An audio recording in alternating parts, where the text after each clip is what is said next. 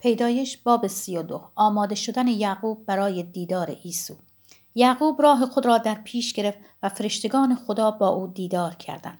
چون یعقوب آنان را دید گفت این است اردوی خدا. پس آنجا را محنایم نامید. یعقوب جلوتر از خود پیکهایی نزد برادرش ایسو به سرزمین سعیر در منطقه ادوم فرستاد و به آنان دستور داد که به سرورم ایسو چنین بگویید. بنده اد یعقوب می‌گوید نزد لابان قربت گزیده و تاکنون در آنجا به سر بردم گاوان و الاغان و گوسفندان و بزان و غلامان و کنیزان دارم. فرستادم تا سرورم را آگاهی دهم و نظر لطف تو را جلب کنم. پیک ها نزد یعقوب بازگشتند و گفتند نزد برادرت ایسو رفتیم. اینک او به استقبال تو می آید و چهارصد مرد با او هستند. یعقوب بسیار حراسان و مسترب شده. کسانی را که با وی بودند با گله ها و رمه ها و شتران به دو اردو تقسیم کرد. زیرا گفت اگر ایسو به یک اردو برسد و بدان حمله آورد اردوی دیگر می تواند بگریزد. آنگاه یعقوب گفت ای خدای پدرم ابراهیم و خدای پدرم اسحاق ای خداوند که به من گفتی به سرزمین خود و نزد خیشانت بازگرد که بر تو احسان خواهم کرد. من ارزش این همه محبت و وفا را که به بنده خود نشان داده این ندارم. زیرا تنها با همین چوب دستی خود از این اردن گذشتم. ولی اکنون صاحب دو اردو شده ام تمنا این که مرا از دست برادرم از دست ایسو رهایی بخشی. زیرا من از او می ترسم مبادا بیاید و به من حمله آورد و به مادران و کودکان نیز.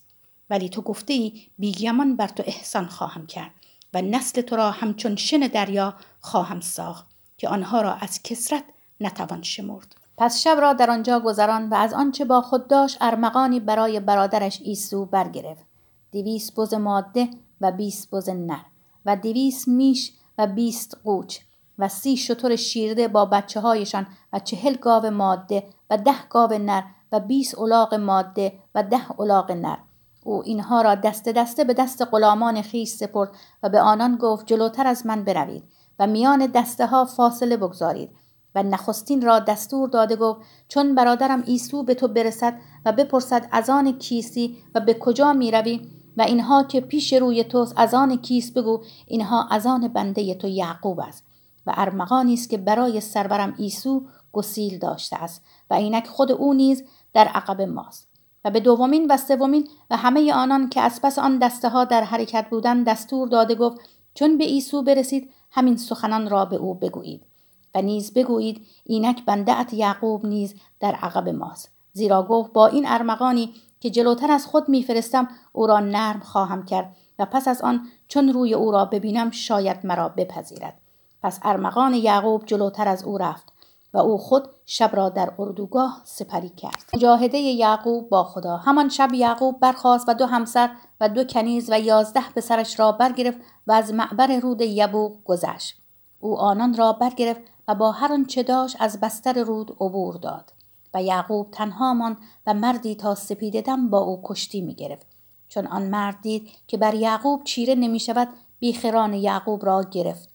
چنانکه بیخران او به هنگام کشتی با آن مرد از جای در رفت. آنگاه آن مرد گفت بگذار بروم زیرا سپیده بردمیده است.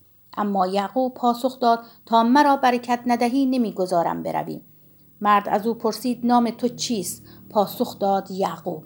آنگاه آن مرد گفت از این پس نام تو نه یعقوب بلکه اسرائیل خواهد بود. زیرا با خدا و انسان مجاهده کردی و چیره شدی.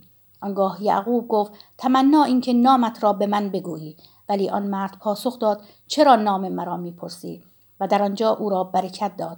پس یعقوب آنجا را فنیئیل نامید و گفت زیرا خدا را روبرو دیدم و با این همه جانم رهایی یافت و چون از فنیئیل میگذشت آفتاب بر او طلوع کرد و او بر ران خود میلنگید. از این رو تا به امروز بنی اسرائیل زردپی را که به بیخ ران وصل است نمی‌خورند.